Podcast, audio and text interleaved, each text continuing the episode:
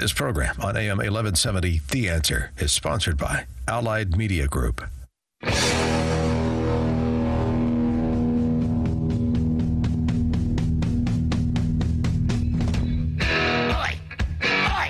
Welcome to the Andrea Kaye Show.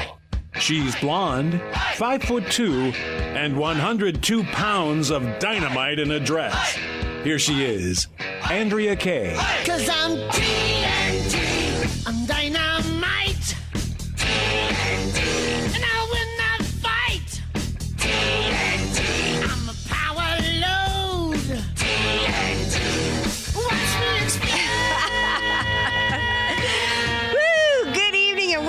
the Tuesday night edition of the Andrea Kaye Show. I think that's the first time that we've played my new intro when I was in here with DJ Carrot Sticks. Fire! I'm a power load. What kind of a show are you guys putting on here today? Oh, so glad to have you all here with me. Hey, there's lots of power loading going on in Nevada tonight.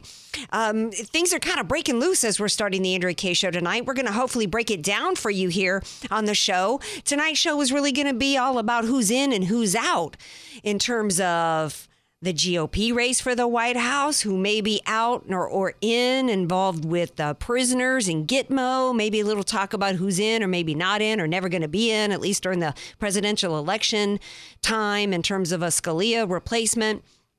Um, in, in terms of um, Nevada, by the way, follow me on Twitter at Andrea Kaye Show. I'm on Instagram, I'm on Facebook, and I've got a new blog post tonight on the uh, website AndreaKShow.com about the evangelical vote. Seems like there was a lot of hand wringing after South Carolina, people wondering why the evangelicals. I talked a little bit about it last night.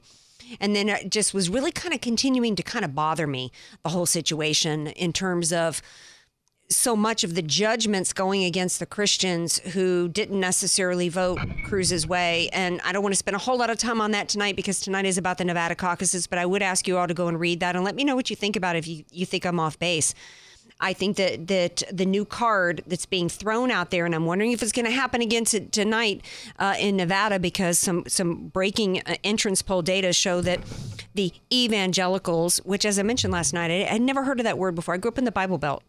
As my blog post tells you, I was 13 when I became a Christian, grew up in the Bible Belt, never heard that word evangelical. So it's it's a word that's being used to, you know, cobble people together like the left does in terms of an identity group for identity politics. Seems as though that group has broken 43% for Trump tonight. So this is going to continue to be a topic of conversation in terms of why is Trump getting that vote? Because shouldn't it automatically go to the son of a preacher and someone who's very vocal about his faith and his belief? I would say probably the same thing about Rubio. I think, but Rubio is interesting because I think he was raised Mormon and became a Catholic. But Cruz has really been the one to really speak the most about being a Christian, and and I- so you know, it seems as though should be automatic that all the Christians and evangelicals would vote for Cruz, right? Particularly as much as as hard hitting as he was against Trump and Planned Parenthood. And I think that it's because if you look, and we're going to pay attention to some of the polls tonight in Nevada, but if you looked at South Carolina, the Christians and, and by and large, the entire popu- population of South Carolina, all the exit polls said 73%. First of all, they said the number one issue was terrorism of any issue out there. Number one issue was terrorism. 73% said that they supported Trump and his idea of a ban, a temporary ban on non-citizen Muslims coming into this country. What you know? So then, so many people like Beck comes out and says, "Well, you can't." And I've even got people saying this to me on Twitter tonight. Well, you how you can't call yourself an evangelical or a Christian and then not vote for Cruz. Well, why not? Under whose you know who was Glenn Beck or anybody else to tell a Christian what their priorities should be in terms of policy? Where does it say in the Bible that to be a Christian means you have to vote for this policy as your number one priority? What is unchristian about saying my number one issue that I'm concerned of is terrorism and protecting the lives of current American citizens from being beheaded by the scourge that is taking over this country? A woman was beheaded in Oklahoma. This is not a myth that this is happening here and that it's growing, and that we've got a Republican Party led by Paul Ryan that funded bringing 200,000 of these people here. What's what's unchristian about saying, you know what? I'm concerned about the economy. 56%, and we'll see how the numbers break down in Nevada. 56% in total said that the economy, between the economy and jobs as well as government spending, those those combined were 56% of the issues. Nothing unchristian about saying those are your priorities that you're concerned. Maybe maybe these maybe these Christians are having trouble putting food on the table, finding work. Maybe they've got a bunch of kids and their or, or grandkids and they're worried about their the, their economic futures. I don't think there's anything unchristian about worrying about these. And so the candidates need to focus on understanding all the issues and and stop treating any group or any people as a part of a group and therefore groupthink and reach out to everybody on all the issues. Make your case. Stop spending, spending so much time. Each and every one of them needs to stop spending so much time bad mouthing the other guy and present their case to the people. I believe that so far, Trump, if you look at the number one issues of the day immigration, terrorism, the economy Trump's message for some reason is resonating more to the people, and those are the issues that matter the most to them. In terms of electability, 55% in the entrance polls in Nevada said that Rubio, 55% said he was most electable. I'm not really sure why.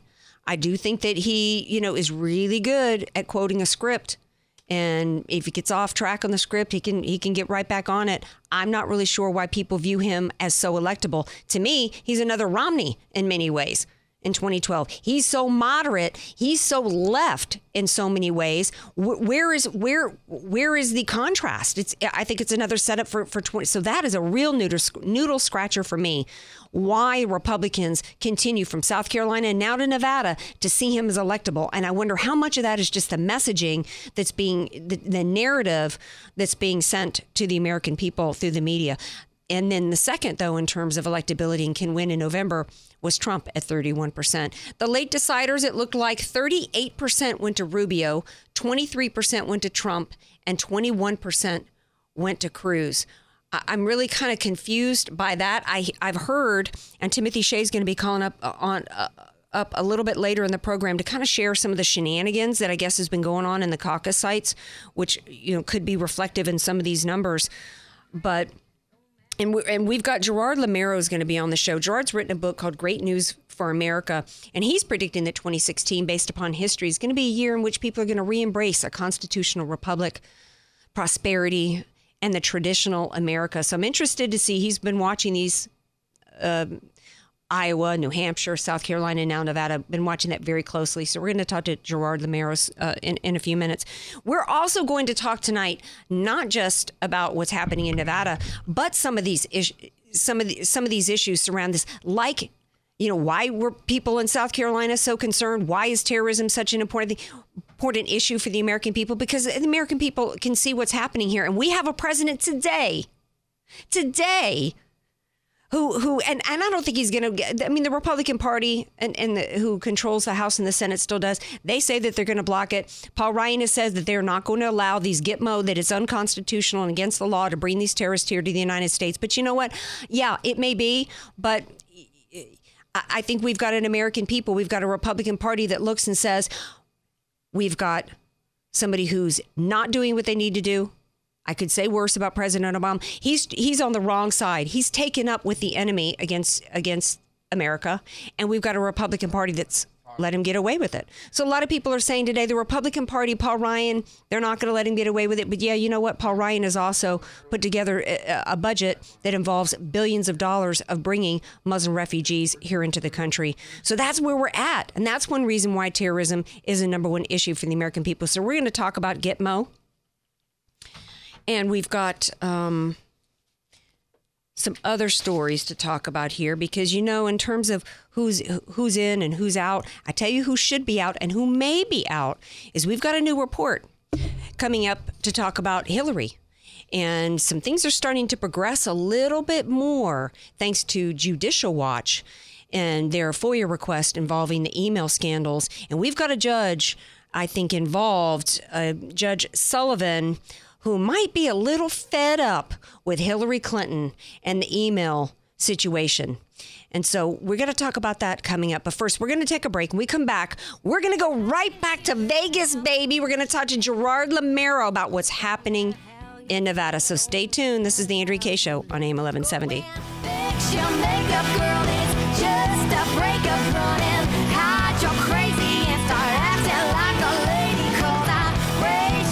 To follow Andrea Kaye on Twitter at Andrea Kaye Show and follow her on Facebook and like her fan page at Andrea Kaye, spelled K A Y E. I'm Nicole Donnelly, and for over 20 years, I've owned and managed Miramar Kitchen and Bath with one goal in mind to offer great service and great value. Just listen to what our customers are saying. Service was excellent. Easy process, start to finish. We are really happy with our new bathroom. We've already talked to them about redoing our kitchen. They have our complete trust. Call Miramar Kitchen and Bath, 858 271 8434, or visit my showroom, just one half block off Miramar Road on Commerce Avenue. Contractors license 657 333. At GoDaddy, a domain name is the beginning of something awesome. Use it to create a website to promote your business, open an online store to sell your products, start a blog, build your brand. You can even connect your domain to your LinkedIn or Facebook page. And GoDaddy customer support is always ready to help. What will you do with your domain name? Get a free domain with website from GoDaddy.com, starting at $1 a month. Annual purchase of website builder required. Price valid first year only. See website for details. Convenient, homestyle recipes, and unique menu favorites. Sombrero, your place for San Diego style Mexican food. Roll tacos, California burritos, and don't forget your salsa. Sombrero Mexican food. We get it too. You're listening to The Andrea Kaye Show on AM 1170, The Answer. Welcome back to the Andrea Kaye Show. Glad to have y'all here with me tonight. DJ Carrot Sticks asked me before we started the show. He's like, what, he's like, what kind of music are you in the mood for tonight? He said, you think about maybe a little country? I'm like, you know what? Yeah. Because I was kind of kicking it. I was kind of enjoying some Jason Aldean on the way into the station tonight. So I said, play me some hot witch women country singers, like a little Miranda Lambert. Because people are kicking it in Nevada in the polls. And you know who kicks it really hard and who's always got great wisdom involving anything political? Is Gerard Lameiro. And he's here back on the Andrea Kaye show. Hey Gerard. Hi, how you doing? Well, I'm good. I'm excited. I'm always fired up whenever there's like election stuff going on. It's super exciting and super fun. We've we've got some breaking news out of Nevada in terms of uh, the entrance polls, and I don't know if you've had a chance to see any of that. Um, have you? No, I haven't seen Okay. the uh, entrance polls yet. Okay. I've been looking more for the results and what's going on around it. well, well, good. Well, you know, if the if the entrance polls are any indication, it's interesting, Gerard. Uh, there are 30 delegates at stake, which um, may not sound like a lot because you know they they need. Uh, 1,237 to clinch the nomination. There's only 30 tonight. But come Super Tuesday, there's over 600 available on Super Tuesday. And then the following week, there's like 350 something. And the week after that, about 367. So things are going to really start progressing. But even though there's only 30 delegates at stake tonight, you know, if if Trump, you know, you know, gets continues his lead, then you know tonight my theme by the way is who's in and who's out. If Trump continues, Trump, Cruz, and Rubio, if you know, I think if they it looks like Cruz and Rubio are going to be tied for second and third. It's time for Kasich and Carson to skedaddle, isn't it? Oh yeah, I really think so. I think they're sort of uh, superfluous at this point. I mean, neither has hardly any chance with about seven percent each in South Carolina. I mean. Carson was looking for evangelical voters too, just as Cruz was, and he didn't really get that big of a group of them. And uh, Kasich, he was sort of like uh, coming off a win in New Hampshire, but he had put all of his money and all of his time into New Hampshire. He had no organization, no money for South Carolina, and I really don't see how he's going forward because uh, the Jeb Bush donors are all going behind Rubio. That's sort of the establishment candidate. So I think uh, you could still see Kasich or Carson drop out before Super Tuesday, or if they both do poorly uh, during Super Tuesday results, then you might see both of them drop out afterwards, and then it truly become a three-person race. Well, Carson is only in it. You know, he actually contacted a large pastor I saw on O'Reilly tonight out of Houston or Dallas. I'm not sure where he is. He's still maintaining he's going to stay in it. And honestly, as much as I respect him, I think he's in it at this point out of spite. I think he's angry at the Cruz campaign for what happened in Iowa. And, you know, for the good of the party, I actually would love to see um, you know, it be down to two people here coming up pretty quickly. Because if it ends up being completely split across three people, we might have a nightmare on our hands come time for the convention. Here's how some of the entrance polls broke down, Gerard. Of the evangelicals, once again, it looks as though they're breaking for Trump as opposed to Cruz. And I wrote a blog post tonight on my website, AndreaKShow.com, in terms of my theories behind that, which is basically really simple. That, you know, the Republican Party, you know, I think has been pandering to Christians for a long time. And I think Cruz kind of fell into that trap of thinking that you just say you're the pro life candidate and the anti Planned Parenthood candidate, and that's their, that's your conservative votes. Now you got you got them locked up. Now you can go turn your attention elsewhere. And the conservatives and Christians are saying that they're you know concerned about terrorism, they're concerned about illegal immigration, and they're concerned about the economy and the jobs. And Trump has been more forceful than anybody in terms of speaking bluntly and directly as to what he's going to do about those in a way that is more than just weak, you know, namby-pamby kind of speak. He's, according to the entrance polls, 43% of the evangelicals broke his way. What do you think about that? Right. Well, actually, it doesn't surprise me. That uh, would fit everything else we know. I think there's one other factor you might be leaving out about Cruz and why he's dropped. He has been hit with an incredible assault against him. I mean, um, there are a number of arguments about what Rubio did with the Gang of Eight and all of that. Ugh. And rather than really discussing that in any substance, you know, Rubio's been saying liar, liar, liar, and then Trump says liar, liar, liar, and and uh, I don't think any candidate has been hit as hard as Cruz uh, during this presidential cycle. And you know, you throw enough mud at the wall, some sticks, and it's bound to hurt. And if you move even five or ten percent of the voters in such a, a wide open race with so many people, it makes a big difference. So I think uh, Cruz is having a hard time with all of that. He also lost Rick Tyler, and you know Rick. Uh, you know, uh, fell for that trick about what, whatever it was, uh, the video, and what, what did Rubio really say, and he somehow retweeted it. Not a good idea to retweet it. Uh, the thing about Carson and Cruz back in Iowa, I think Carson wasn't very realistic. You know, I've been to many, many caucuses and primaries and conventions, and I'll tell you, in the heat of the moment, if you hear CNN say, you know, uh, that Carson is going to Florida instead of going to New Hampshire, you know, I would take that as he left the race. You don't you don't fly to to Florida to get another change of clothing. You go to a dry Right. cleaners and then fly to New Hampshire.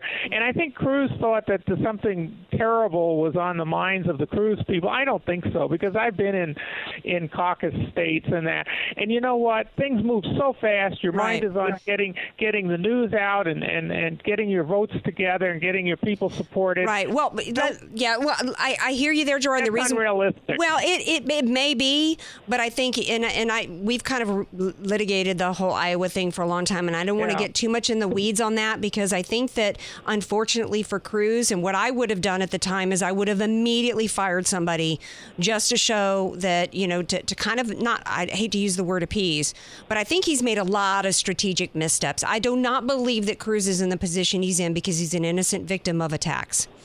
And I think that I think that he's made some strategic missteps. I think that when his campaign did that, I personally think they should have verified with with Carson um, what what the deal was before siphoning votes. I think whatever happened though, I think if they had fired somebody, it's kind of like death by a thousand cuts. He had that going on in Iowa. then he's right. got then he's got some an ads that was that was robocalls that were done that were shady against Rubio.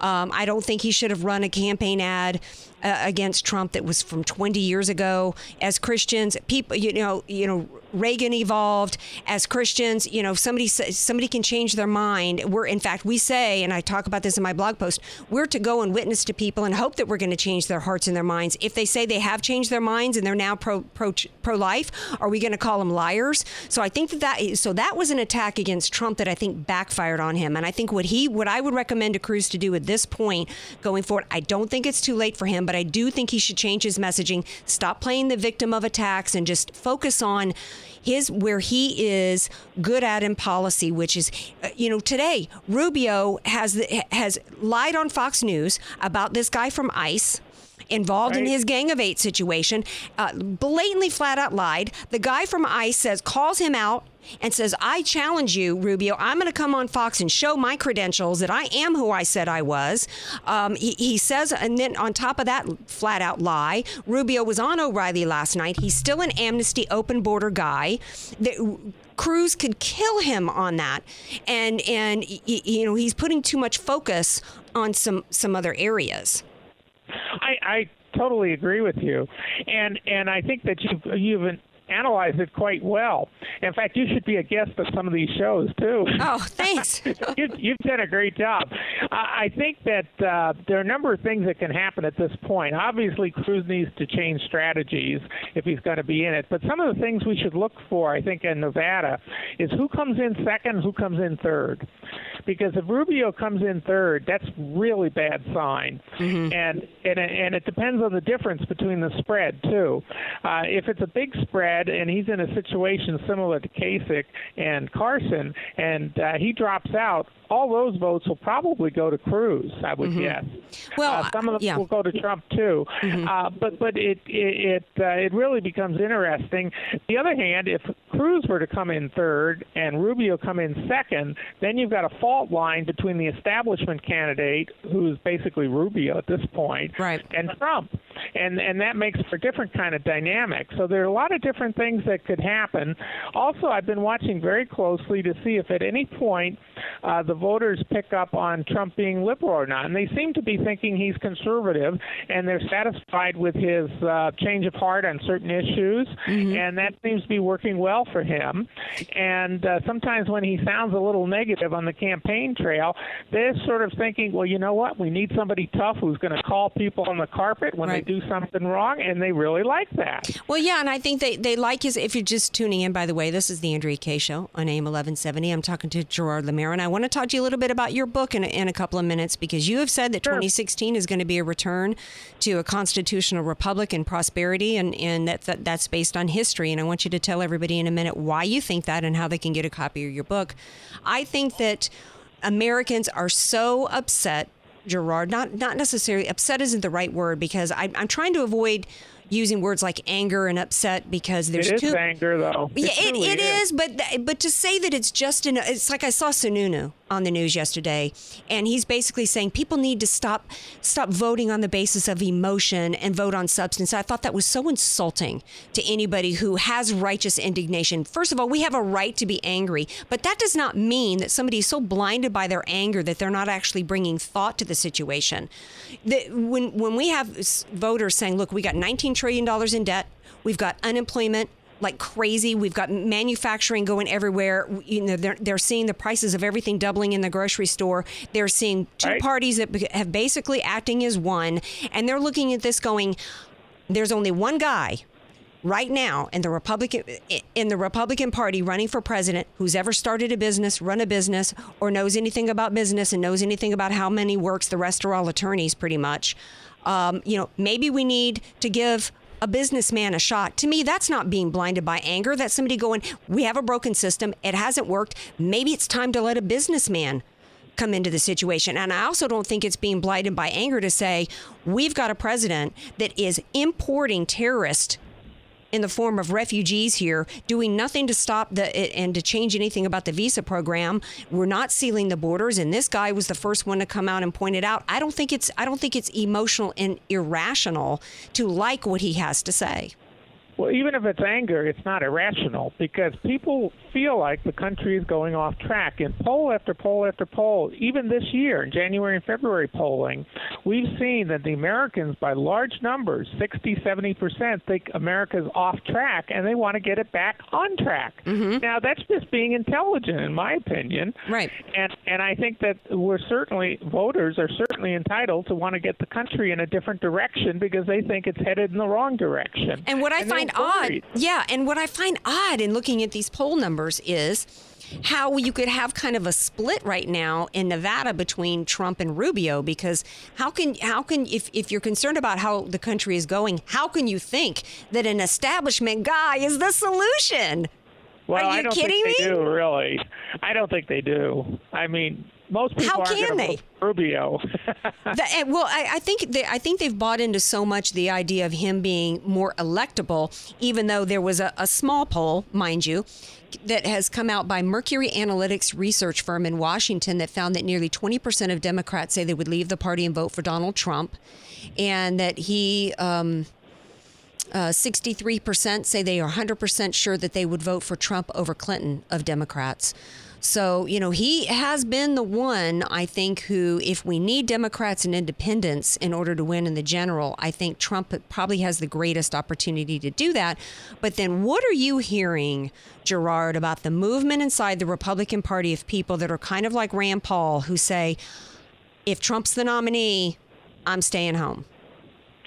I don't believe it. Uh, I mean, if your choice is between, say, Trump and Bernie Sanders, I mean, I can't believe Bernie Sanders is going to get your vote if you were ever a Republican. You know, I, I do not believe that. I think, and, and Hillary is one of the most unlikable, untrustworthy people. And I think her trust numbers are so low, and I believe there's still a reasonable chance she will be indicted. You know, you have the email handling violations, you have the top secret material handling violations that are, that people are alleging, and you also have uh, the alleged uh, thing between State Department Standard Business and the Clinton Foundation, and, and whether or not uh, there's some sort of quid pro quo that was going on, and uh, all of those. And today we have breaking news too about the judge uh, saying that Hillary's uh, staffers are going to have to testify under oath. Right. Uh, you know, this is getting closer and closer to her. And personally, what I think uh, is happening with Joe Biden is he's waiting on the sidelines to see if she really is going to wind up indicted, even though they are in a position to decide if that's the case or not. Uh, the Justice Department has been political for this administration. Uh, but I think he's waiting on the side, and if things get too hot, uh, she may get indicted, and he'll he'll jump in and try to take her super delegates and her other delegates because they'll be free to vote for whoever they want if Right. she leaves. Before we go, tell everybody briefly about your book and why you predict 2016 is going to be just a historic election and and a return to, to a constitutional republic, and that it's really great news for America. Yeah, well, the book is Great News for America. The website is greatnewsforamerica.com. You can get it on Amazon, Kindle, or print, and lots of other places. Uh, basically, what I did is I went back to 1789 last year, and I studied every big presidential election, and I wanted to learn as much as I could before this election, and I found out that there's a pattern and that people, uh, voters, do get angry and indignant, and uh, they have what I call a moral outrage. They are upset with the government because it's violated morality standards or it's violated some of their freedom. And boy, we have that this time because a lot of people think we're corrupt and off track, and we're losing our freedoms. Some people are worried about the economy. Some people are wor- worried about national security. And what's happened in the past is that uh, American voters in those kind of elections come out in historic numbers, and you have a historic voter turnout. And that's what we're seeing in Iowa, New Hampshire, South Carolina. Just what I predicted. We would have big turnout this year. And Another big factor is the political parties get realigned. They basically say we're not happy with the job you've done. We're going to change the parties, and you know what? The end of the Republican Party as we know it is in the process of happening. The end of the Democratic Party as we know it is in the process of ending as well. And and so I, I talk about that. I make ten bold predictions, which will surprise some people, will shock others. But the interesting thing is they all seem to be happening. And I'm thinking I took a slight professional chance writing predictions on an election. I didn't name like who was going to win or lose, but I, I said this is what the American people are thinking. This is what they're feeling. These are the things that we ex- we expect to see based on not only our current information and knowledge of the electorate, but also the historical uh, uh, track record of American presidential elections since 1789. It is a great book. People who read it love it. Awesome. Well, thanks so much for calling in. It's great news for America. Gerard Lameiro is the author. Get it on Amazon. It's awesome. Thanks so much, Gerard. Appreciate you calling in tonight. Great talking to you. All right, bye now.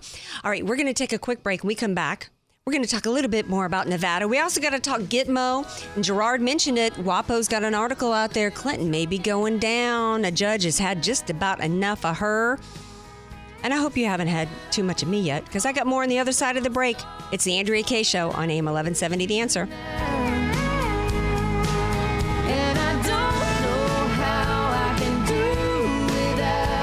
More Andrea Kaye? Follow her on Twitter at Andrea Kaye Show and like her Facebook page at Andrea Kaye, spelled K A Y E. Convenient, homestyle recipes, and unique menu favorites. Sombrero, your place for San Diego style Mexican food. Roll tacos, California burritos, and don't forget your salsa. Sombrero Mexican food. We get it too. Do you struggle with the day to day management of your business? Proteus takes the pain out of the business process management by providing you a complete system for efficiency, automation, continuity. Proteus is a business solution that wraps itself around your business and grows with you. Gone are the days of multiple programs and systems for sales, inventory, customer management, and financial reporting. Proteus serves your business every day, all day, and revolutionizes the way you do business. Visit us today to see how Proteus can assist you online at www.proteuserp.com or call today 877 749 3533.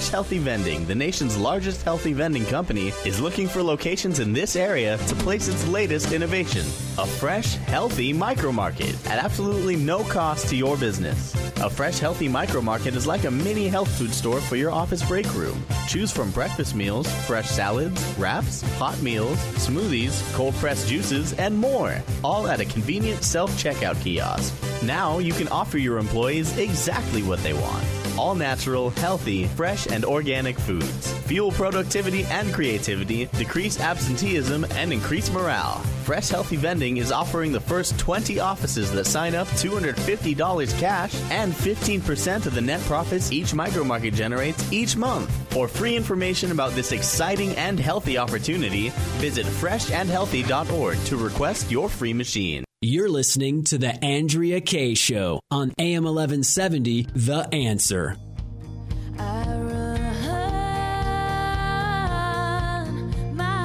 Welcome back to the Andrea Kaye Show. Glad to have you here with me tonight. It's happening. It's going down in Vegas right now. Interesting night happening. Um, there was a lot of questions about whether or not there was going to be some repeat issues in the caucuses over there. I'm not even sure why we have caucuses. Yeah, every state has the right to conduct elections the way they want to, but it just seems like these caucuses are always a nightmare. I mean, hopefully it's not going to come down to a coin flip for the Republican Party for crying out loud. Um, but calling in to help me with this is Timothy Shea. He's he's he's been on top of what's happening over in the caucus sites. Anything that um, is something we should be concerned about? Hey, Lulu. Yeah, there are a lot of concerns. Okay, and let's just set the historical table here. Nevada screwed up their caucus in 08 and in 12. They're screwing up tonight. They are in jeopardy, as well they should be, of losing their early primary status. Okay, this is a complete debacle tonight. We've got places running out of ballots because they didn't anticipate the high turnout. We've got reports of double balloting. IDs aren't being checked. Uh, ballots are being examined before being put into the envelope. Uh, by you know being examined by poll workers before being put into the envelopes. There are so many irregularities, and it is such a disorganized process that we're just going to be guaranteed complaints about uh, inaccuracies, et cetera. I really don't think we can trust the results of tonight. Well, I think that I'm not sure how much it matters ultimately. If there's 30 delegates at stake, I'm not really sure how they're weighted.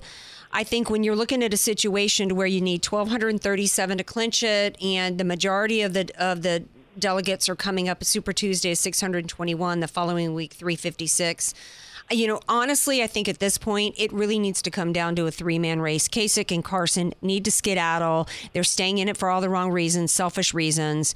And I think that, I think that then, you know, Cruz issued a challenge to Trump to do, you know, a one on one debate. You know, Rubio is really who Cruz needs to be worried about because Trump's lead is, is solid at this point, and Trump really, uh, Cruz really needs to do something to counter Rubio. Um, I, I, I talked earlier about the immigration situation. You know, Rubio is a disaster for us. One of the reasons why the American people gave the majority to the Republican Party in 2014 was it, it, the illegal immigration problem. How in the world? I, I, I was asking Gerard, what is your theory for how you can have a state that is half Trump and half Rubio? I mean, because if Gerard is right, and then the American people said they want to, they want something new. This has been all about the year of the outsider. How in the world is Rubio gaining so much steam and overtaking Cruz in that area? Well, Rubio is a disaster for a lot of reasons, not just immigration. But you're exactly correct about the results tonight having a minimal impact on the 2016 race. I think it's going to have a much bigger impact on Nevada. But it goes to a larger, it speaks to a larger issue. Okay. We're seeing that Nevada GOP can't run a coherent caucus. We're seeing these campaigns. There's not one campaign other than Trump's that is running effectively. And it really leads me to question how effectively they can govern if they can't even run a campaign effectively. We're seeing echoes of 2012. I'm just really scared that everybody's coalescing behind Rubio uh, the money's coalescing behind him, the endorsements are coalescing behind him, and they're going to try to cram him down his throat because Trump right now seems inevitable, but there's a lot of weakness. 170,000 Democrats voted for him in South Carolina. If South Carolina was a closed primary, he would have finished third. Okay, Trump is not the inevitable candidate. We're going to see next Tuesday what the real situation is because most of the SEC states do have closed primaries.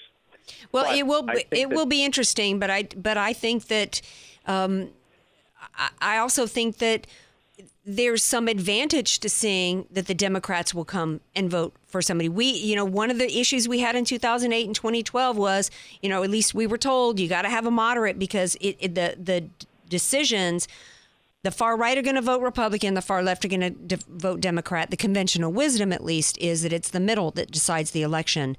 And Cruz has the lowest. It, every state so far, he's been picked as the lowest with in terms of electability, and that is Yeah, but you know what? They said exactly the same thing about Ronald Reagan, and he only won 45 and 49 states. Okay, Ronald, well, you know what? Completely. One of the things that makes Cruz me want to no jab. Ronald Reagan, but no, what I'm saying is that they said exactly the same thing. I- If you go one of the- 1980. I there was one analyst who said it a couple days ago that people need to stop dragging Ronald Reagan's name into this because we do not have a Ronald Reagan. To hear anybody compare Cruz to Ronald Reagan to me, he Reagan had so much charm, the great communicator. He was incredibly charming and charismatic. He was everything Cruz is not. And you know, the big and, and to, to for people to say that about Cruz, and I'm not saying you're saying that, I've heard it from others, is to deny the the elephant in the room about Cruz, which is his personality.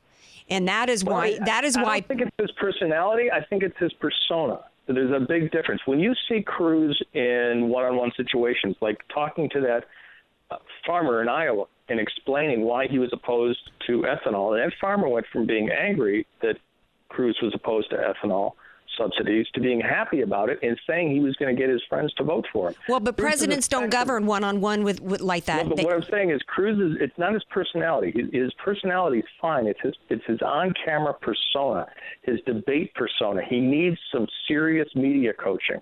He needs some training, and he's not getting it by all these insiders running his campaign. Well, that's a, it, it, to me, that is the same thing because if you can't convey warmth and charisma and charm, particularly in the society that we have today, in the culture of per- personality that we have, that's a key element that you have to have. And if you It don't have that, is, and it's you don't have that, you don't win in November. It doesn't help that you're great on on one on one because when it comes to the general election, it's not about retail politics.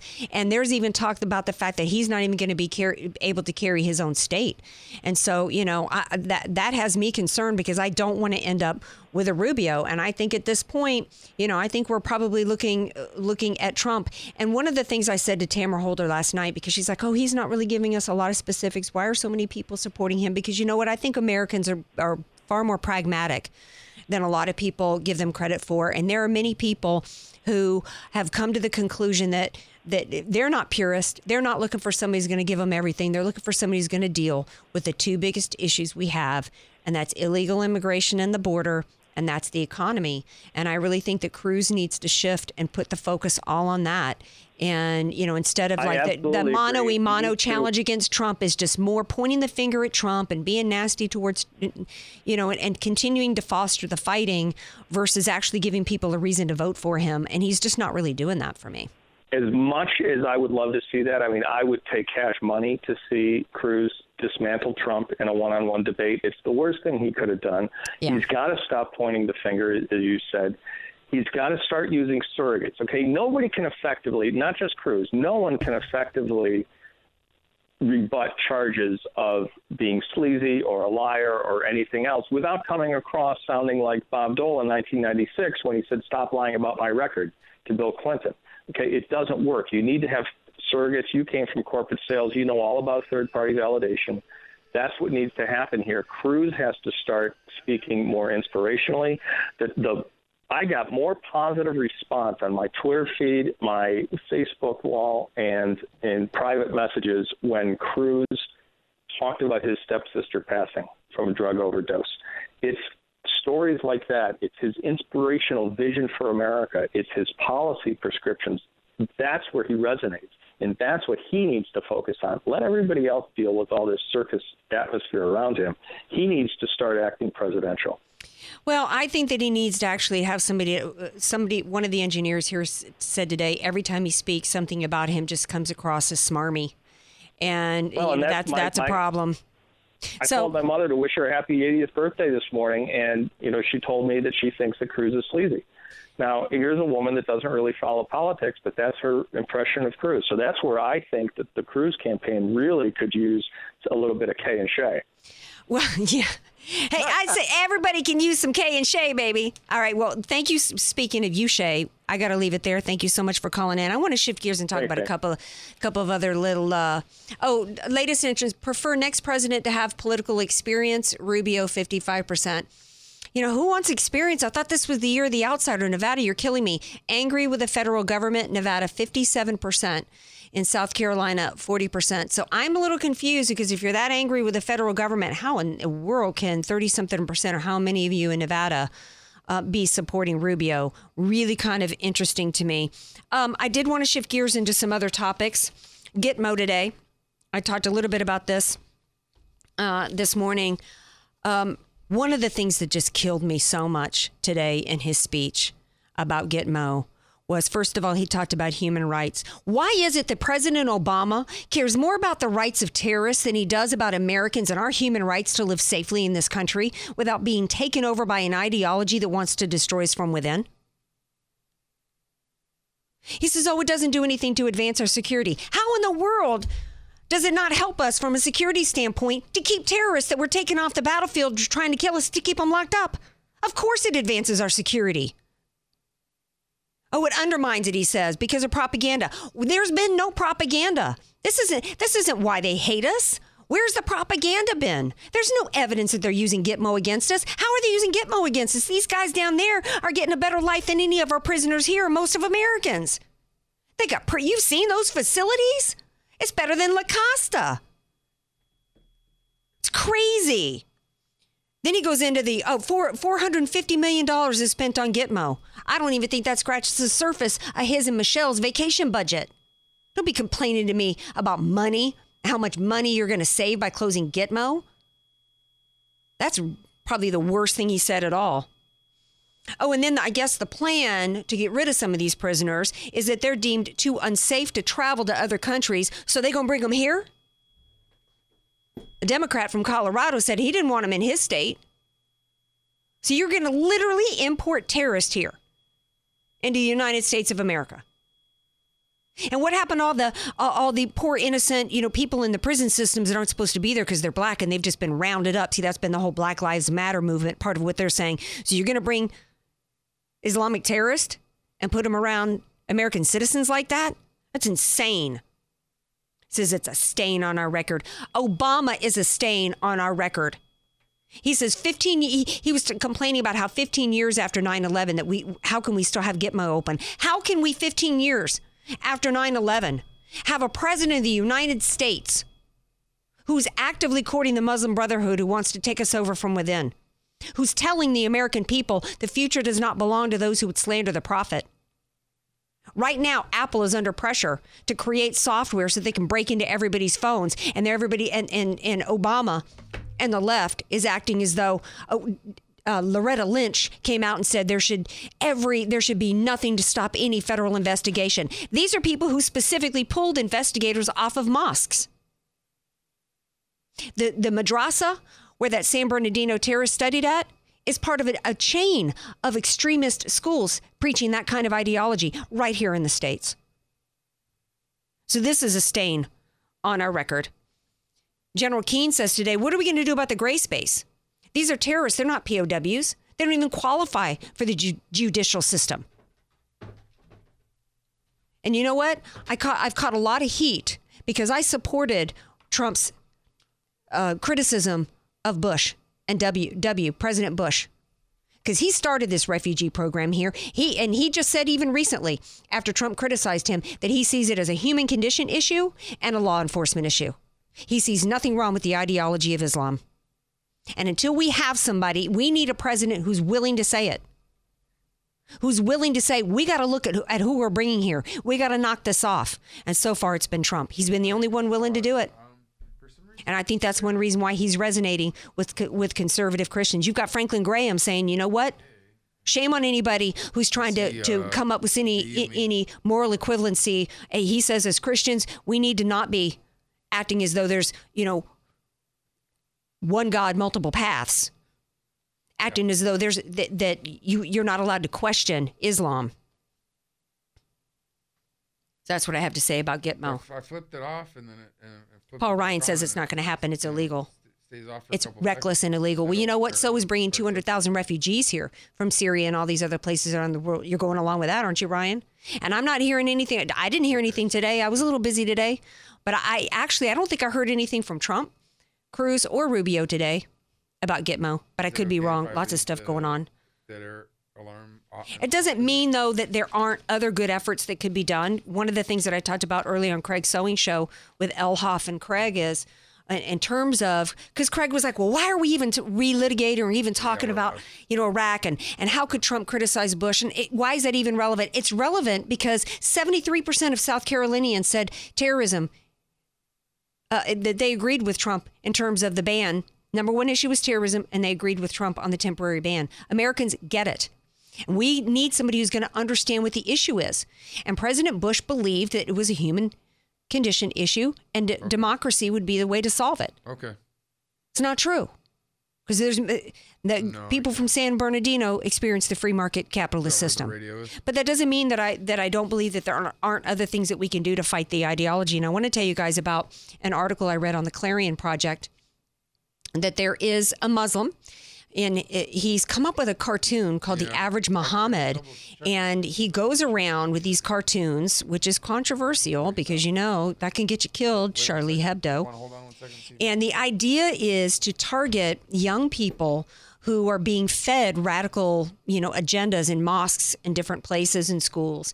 And the average Muhammad is a way to counter all that. It's a cartoon series, and he takes this message, like I said, to schools and mosques and madrasas, and and he says that his message is about teaching kids three principles: peace.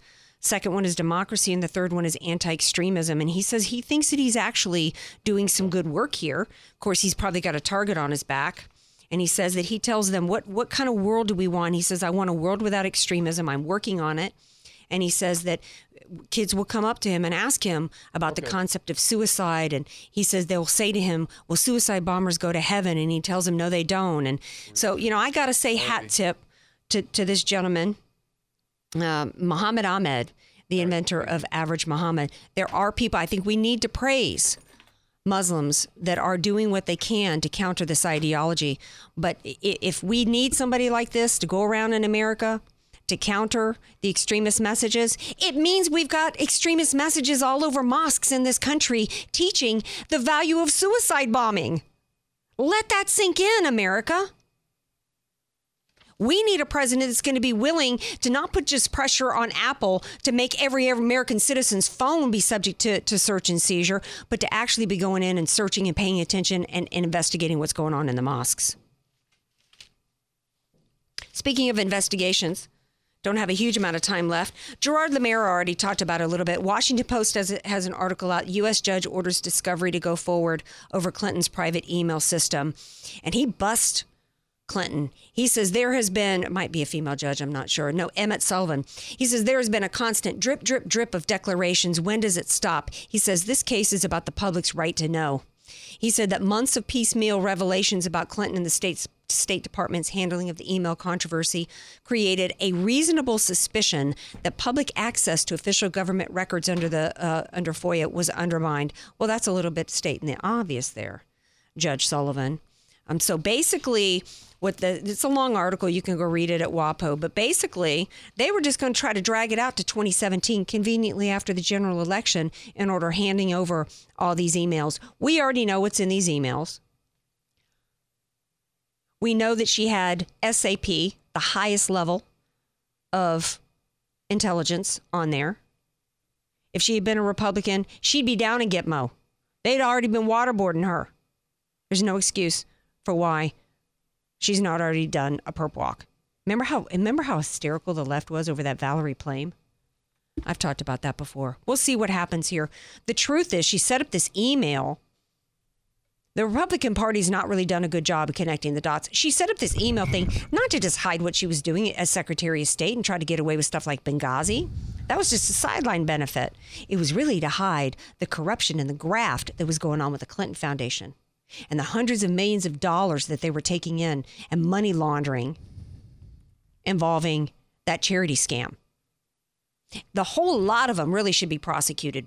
Bill, Chelsea, the son in law, every one of them.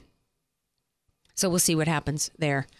Um, latest breaking news some Nevada caucuses have started counting votes. I think we kind of see from the entrance polls. I think it's I think it's kind of easy to predict that Trump's going to end up the winner here. But I think Timothy Shea's right. I mean, I, to me, it really starts when we get into the race. Really starts when we get into like the winner take all states, which is we've got Super Tuesday with 621 up for grabs, 356 up for grabs the following week. The winner take all states is going to be interesting. That's on uh, March 15th. I think that someone really needs to drop out like kind of pronto. Um, but I want to hear what do you all think. And I really would love to hear what you think about my article that I wrote on AndreaKShow.com about the evangelical vote. But let's keep this conversation rolling. Follow me on Twitter at Andrea Kaye Show. Friend me on Facebook. And I'm actually going to be on Tipping Point this Thursday with Liz Wheeler, One America News, 7 p.m. Pacific Time. Have a great night, everybody. Love you all. Here come bad news, talking this and that. The Andrea Kaye Show on AM 1170. The Answer is sponsored by Andrea Kaye.